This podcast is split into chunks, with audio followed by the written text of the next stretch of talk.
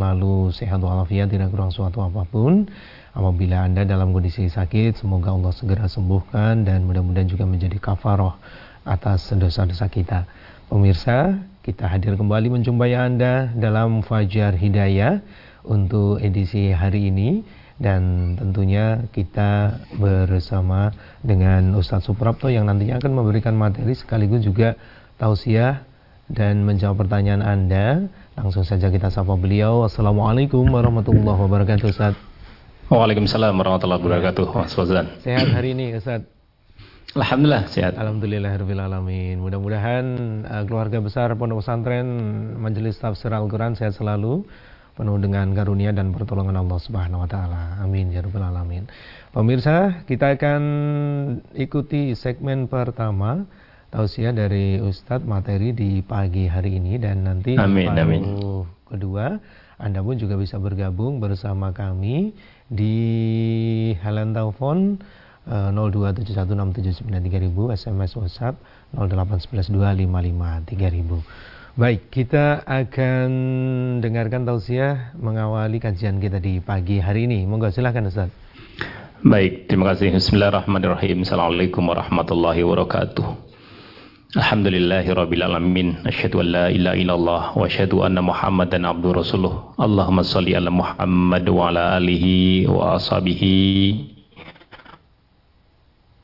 Wa man tabi'ahu dawmi sani la yumiddin Wa qala rajim. Bismillahirrahmanirrahim. Ya ayyuhallazina amanu taqullaha haqqa tuqatih wa la tamutunna illa wa Ya ayyuhallazina amanu taqullaha wa qulu qawlan sadida. Yuslih lakum a'malakum wa yaghfir lakum dzunubakum. Wa man yuti'illah wa rasulahu faqad faza fawzan 'azima. Amma ba'd. Bapak dan Ibu, saudara-saudari semuanya yang berbahagia, yang alhamdulillah pagi hari ini Allah bangkitkan kita kembali dari kematian kita, dari tidur kita, sehingga kita berdoa alhamdulillahilladzi ahyana ba'da ma amatana wa ilaihi nusur. Sehingga rasa syukur kita ini senantiasa kami mengajak di hari ini, di pagi hari ini untuk kita memanfaatkan sebaik-baiknya apa yang telah berikan kepada kita. Kesempatan dan sehat untuk kita bisa manfaatkan dalam bentuk ketunduk patuhan kita kepada Allah Subhanahu wa taala.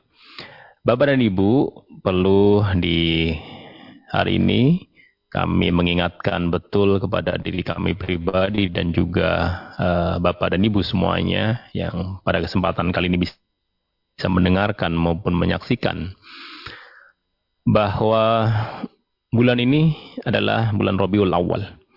Yang kemudian satu hal yang tidak bisa kita lepaskan bahwa di bulan Rabiul Awal adalah lahirnya Nabi kita Muhammad sallallahu alaihi wasallam.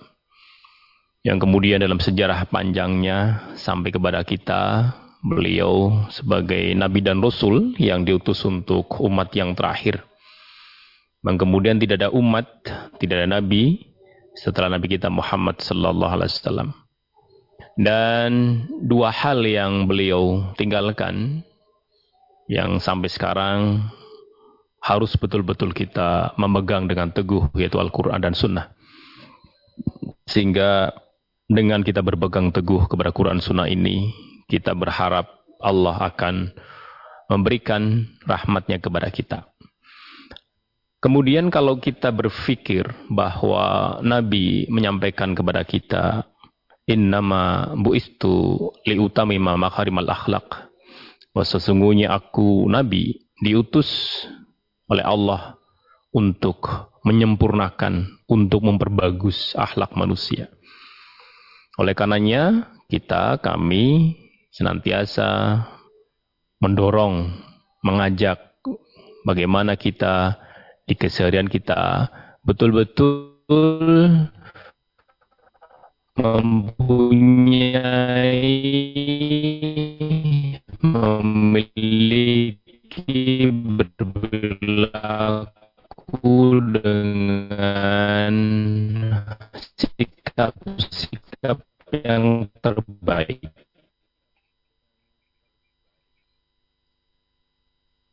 Satu hal yang kemudian kita harus betul-betul menghindari adalah sifat marah kita. Jangan sampai apa yang kita lakukan, apa yang kita kerjakan, apa yang kita omongkan itu berasal dari kemarahan kita. Oleh karenanya kami di termasuk di dalamnya adalah wal kadhiminal ghaidha yang mampu menahan diri dari rasa marah ini. Yang kedua, di kesempatan kali ini kami juga mengingatkan bagaimana perintah Rasul kita Muhammad SAW kepada kita sebagai orang tua, sebagai bapak maupun sebagai ibu.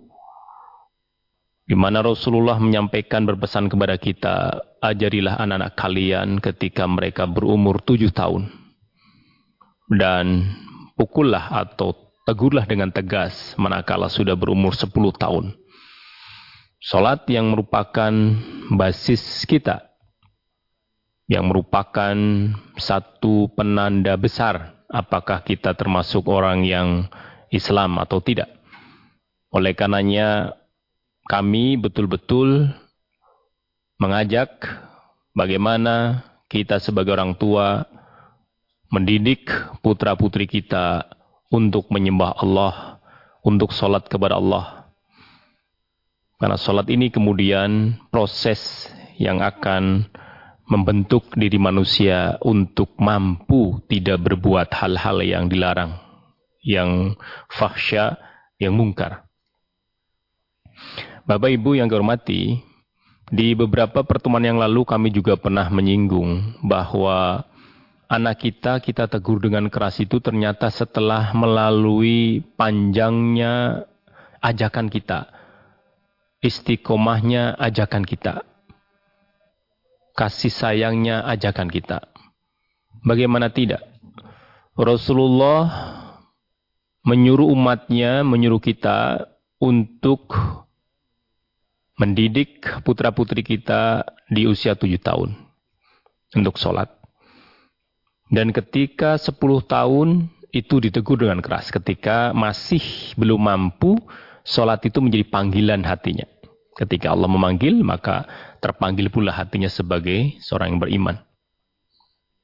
Kalau Bapak Ibu kita semuanya bisa menghitung ya betapa kemudian sangat luar biasanya Islam ini tidak ingin tergesa-gesa ketika berdakwah kepada manusia, mengajak mereka untuk menyentuh hatinya. Kalau satu hari saja ada lima waktu sholat, selain yang sunnah ya. Kemudian satu bulan tiga puluh hari, maka lima kali tiga puluh itu sudah 150 kali. Dalam sebulan kita meminta anak kita untuk sholat itu sudah 150 kali. Mengajak mereka bulan pertama 150 kali, bulan kedua begitu.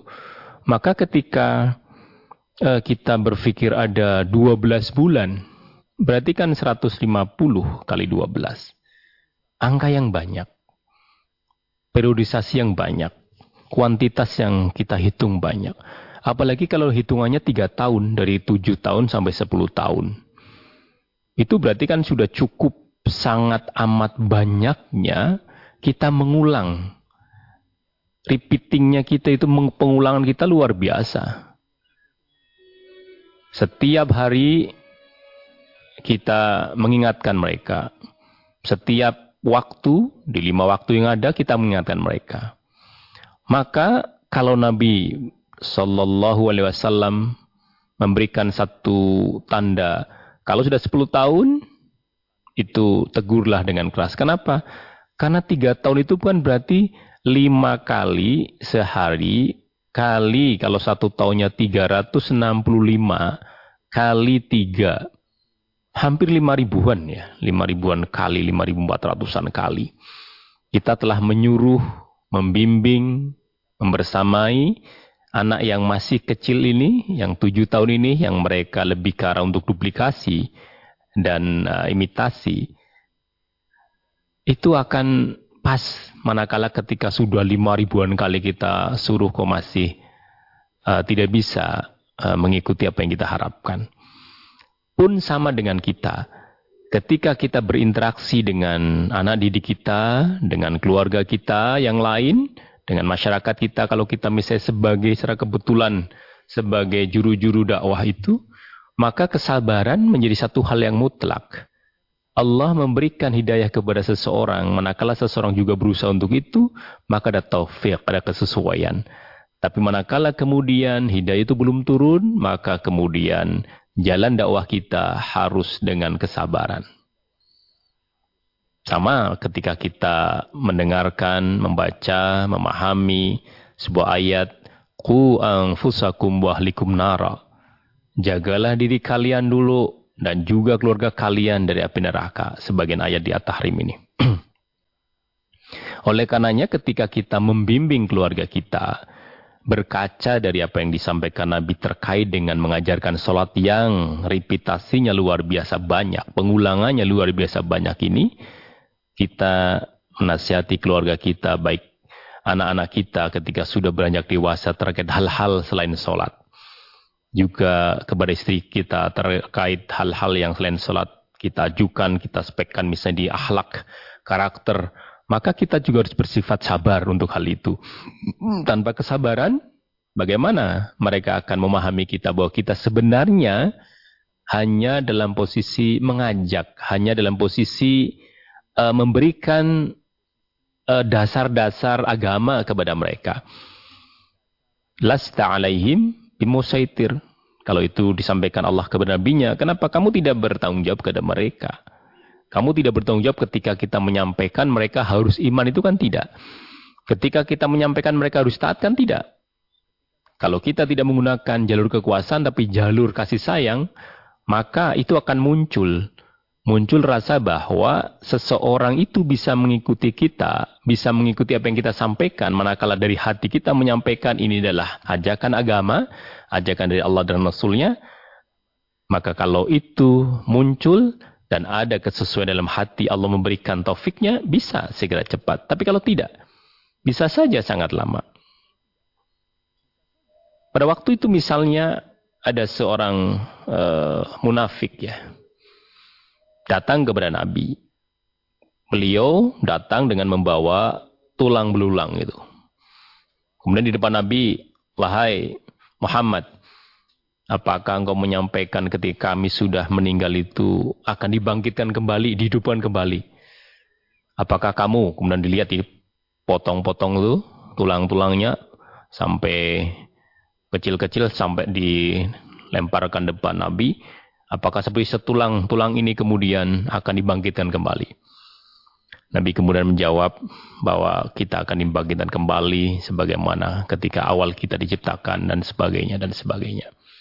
Kemudian Nabi ketika orang ini menjauh, Nabi mendapatkan wahyu terkait dengan bagaimana mereka akan dibangkitkan sebagaimana di surat Yasin itu mereka diciptakan juga mereka akan dibangkitkan kembali. Semua proses ini kan proses dakwah. Ketika kita sekarang mengenang beliau dengan perjuangan yang luar biasa. Seorang nabi yang kemudian ketika berdakwah dilempari. Kotoran, dilempari batu.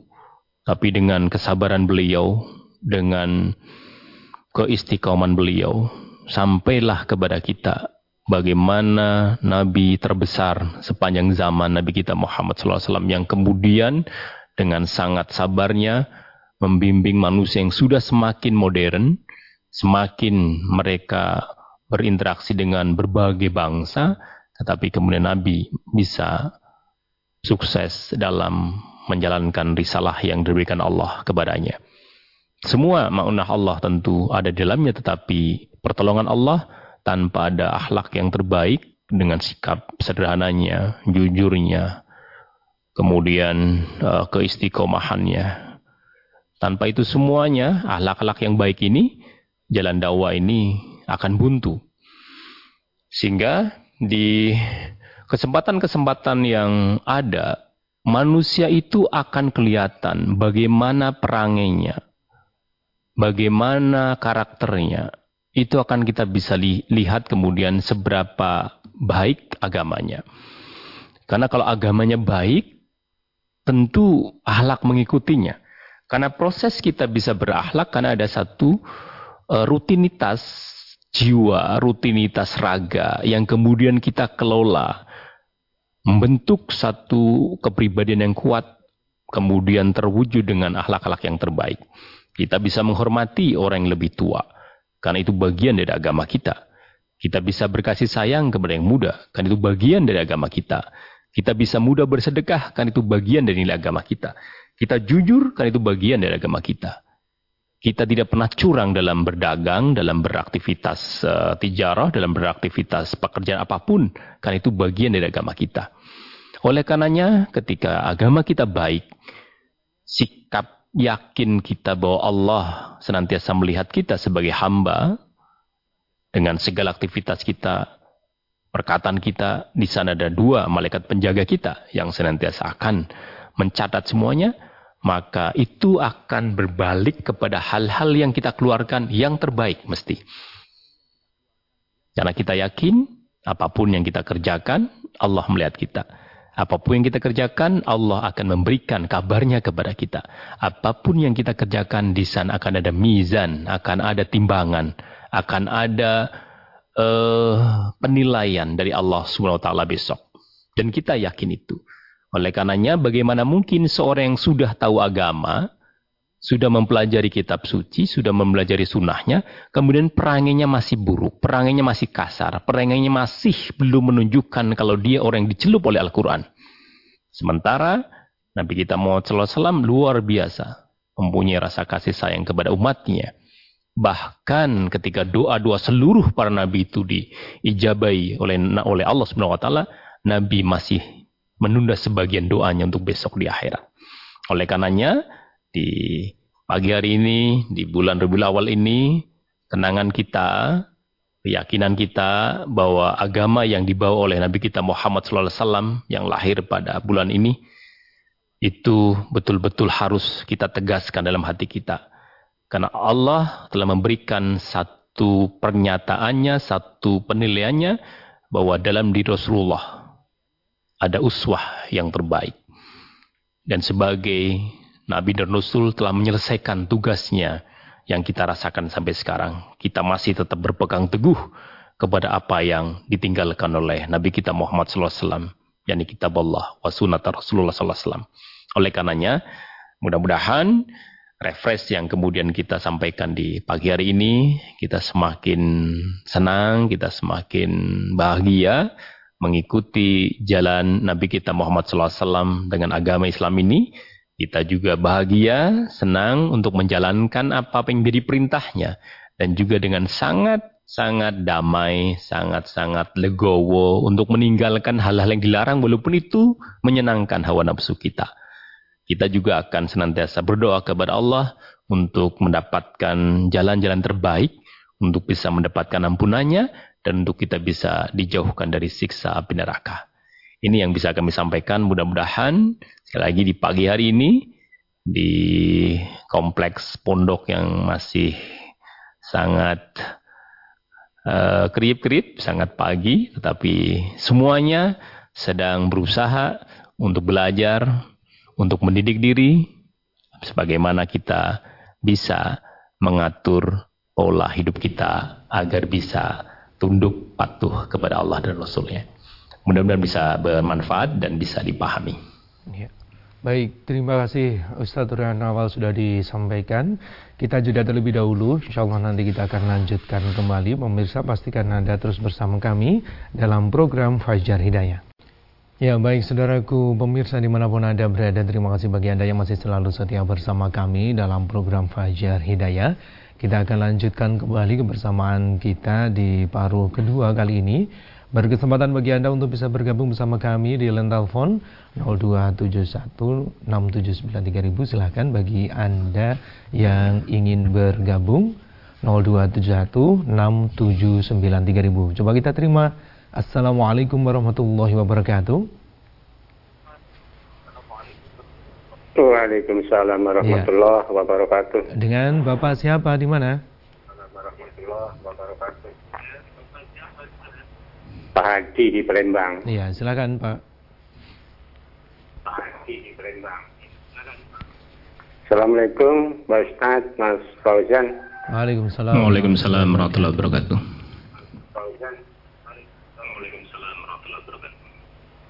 Begini Pak Ustaz, saya mendengar seorang khotib berkhutbah di hari Jumat menyampaikan sebuah hadis yang artinya barang siapa yang mengadakan peringatan kelahiran atasku akan kami beri syafaat di hari kiamat. Al-Hadis. Yang saya tanyakan, sahkah yang begitu itu Pak Ustaz, kalau penjelasannya? Terima kasih. Assalamualaikum warahmatullahi wabarakatuh. Waalaikumsalam warahmatullahi wabarakatuh. Ji Bapak, kalau lihat dari sisi terjemah ya, tadi Bapak pakai terjemahnya. Di zaman para sahabat itu tidak ada untuk memperingati uh, kelahiran Nabi atau maulid Nabi ya. Itu kan nggak ada. Para sahabat, sahabat yang empat itu tidak ada. Sehingga kalau Nabi mensabdakan itu tentu tidak bisa, tidak ada hadisnya. Atau karena saya belum tahu. Tapi kalau kita lihat tadi misalnya barang siapa yang apa menyampaikan atau mengajarkan gitu kan tentang ini. Cuma kalau kita melihatnya Bapak, makanya tadi kami sampaikan di awal ini bulan Rabiul Awal itu kita lebih mengarah untuk apa nih yang pada pada tanggal ini kemudian ada di berbagai daerah ada maulid. Kita lebih karena bukan ke sisi maulidnya saja, maulid dalam arti kelahiran. Kita mengingat betul bahwa Nabi kita adalah penyelamat kita, juru selamat kita karena beliau diutus oleh Allah yang menuntun kita umatnya. Bagaimana kita akan mendekat diri kepada Allah tanpa ada wasilah kita, tanpa ada menuntun kita? Kan nggak mungkin. Kita siapa bisa ketemu dengan Subhanahu wa taala yang maha suci dan maha tinggi? Maka di sana proses kita bersama bersama dengan Nabi kita yang diutus oleh Allah sebagai Nabi dan Rasulnya. Tetapi kemudian ketika kita uh, akan mendapatkan syafaatnya ketika kita tadi disampaikan mengajarkan tentang maulid tentang uh, sejarah beliau ansih ini tentu tidak. Hanya hadis itu saya belum tahu ya Bapak. Kalau kami saya pribadi lebih ke arah apa hikmah ketika kita mengenang ini kalau tidak kita yang mengenang bahwa di sana ada manusia yang mulia Nabi kita Muhammad SAW yang kemudian lahir pada Rabiul Awal ini yang kemudian diberikan satu amanah dari Allah, amanah yang cukup besar dan sangat besar menjadi nabi dan rasul yang benar salahnya untuk semua manusia di muka bumi ini, mengajak ke jalan tauhid, mengesahkan Allah. Ini yang lebih kami eh, tekankan sehingga nilai-nilai apa yang dibawa oleh Rasulullah sebagai pesan-pesan dari Allah inilah yang kemudian kita uri-uri kita jaga maka ketika kita menjaga ajaran-ajaran beliau, kita menjaga ajaran-ajaran yang beliau sampaikan yang itu dari Allah Subhanahu wa taala, itu bentuk kita cinta kepada Nabi kita Muhammad sallallahu alaihi wasallam. Kenapa? Karena semua orang manusia, semua orang muslim, semua orang beriman, semuanya akan masuk surga kecuali yang dia tidak mau. Siapa mereka? Ya semua masuk surga ketika mereka beriman kepada Allah dan Rasul dan mentaatinya. Tetapi kemudian dia kalau menolak, apa? kemudian dia me, e, bermaksiat kepada Allah dan Rasulnya, walaupun dia mengklaim orang beriman, orang Islam, dia tidak akan mendapatkan surganya. Ini yang kemudian lebih kami lebih mengarahkan ke sana sebenarnya, bukan ke arah kemudian yang uh, apa namanya upacara-upacara uh, peringatan-peringatan Maulid. Walaupun saya katakan juga bahwa kalau bukan kita mengenang kelahiran Nabi, siapa lagi? Tetapi kalau kemudian diupacarakan, seakan-akan kalau tidak itu berarti kita tidak cinta kepada Nabi dan Rasul, itu mungkin kami lebih karena di balik itulah kemudian yang harus kita tekankan. Mengikuti ajaran-ajaran Nabi kita Muhammad SAW, itu yang kami tekankan. Oleh karenanya kami tidak akan masuk karena eh, hal-hal yang sifatnya uh, tidak kami ketahui, maka kami menjawab dengan hadis itu kami belum tahu dan kalau kita lihat secara sejarah, maka para sahabat-sahabat juga tidak mengenal beliau. Tidak mengenal dalam konteks tadi untuk maulid tadi ya, maulidan maksud kami. Nah, demikian Bapak. Ya. Baik, demikian mudah-mudahan bisa difahami. Kita coba baca pertanyaan yang ada di WhatsApp. Sudah ada yang bertanya datang dari hamba Allah yang ada di Kutoarjo. Uh, Ustadz, saya sebagai guru ngaji sering anak-anak dalam membaca Al-Quran huruf atau matnya salah. Sudah saya ingatkan untuk membetulkannya, tapi suka diabaikan. Bagaimana sikap saya dalam hal ini Ustadz? Mohon dijelaskan. Baik, luar biasa panjenengan menyebutkan insya Allah sebagaimana Nabi.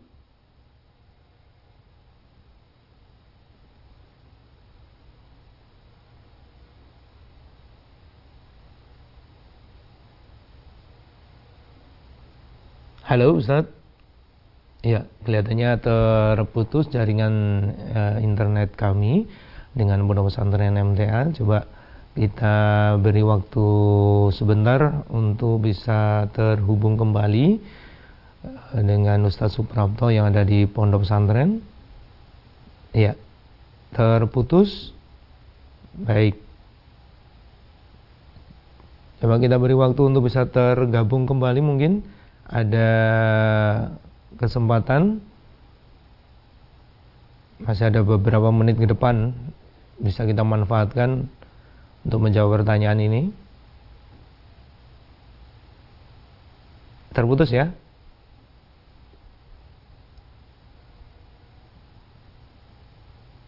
Ya, sama sekali sudah tidak bisa terhubungi dengan Ustadz Suprapto. Baik pemirsa di mana pun Anda berada mohon maaf kami terputus koreksi dengan Ustadz Suprapto di pagi hari ini namun sudah beberapa hal sudah disampaikan, tausiah sudah disampaikan. Mudah-mudahan ini juga memberikan uh, banyak manfaat, masukan kepada kita semuanya sehingga di pagi hari ini kita tetap bisa menyimak uh, program Fajar Hidayah meskipun uh, belum usai waktunya begitu. Baik, Terima kasih atas perhatian Anda. Saya Ahmad Fauzan harus segera undur diri di pagi hari ini. Insya Allah di lain kesempatan bisa kita lanjutkan kembali. Dari studio uh, eh, MDA TV, saya Ahmad Fauzan undur diri. Alhamdulillahirrahmanirrahim. Subhanakallahumma bihamdika. Asyadu an la ilaha illa anta ilaik. Bila taufik walidayah. Wassalamualaikum warahmatullahi wabarakatuh.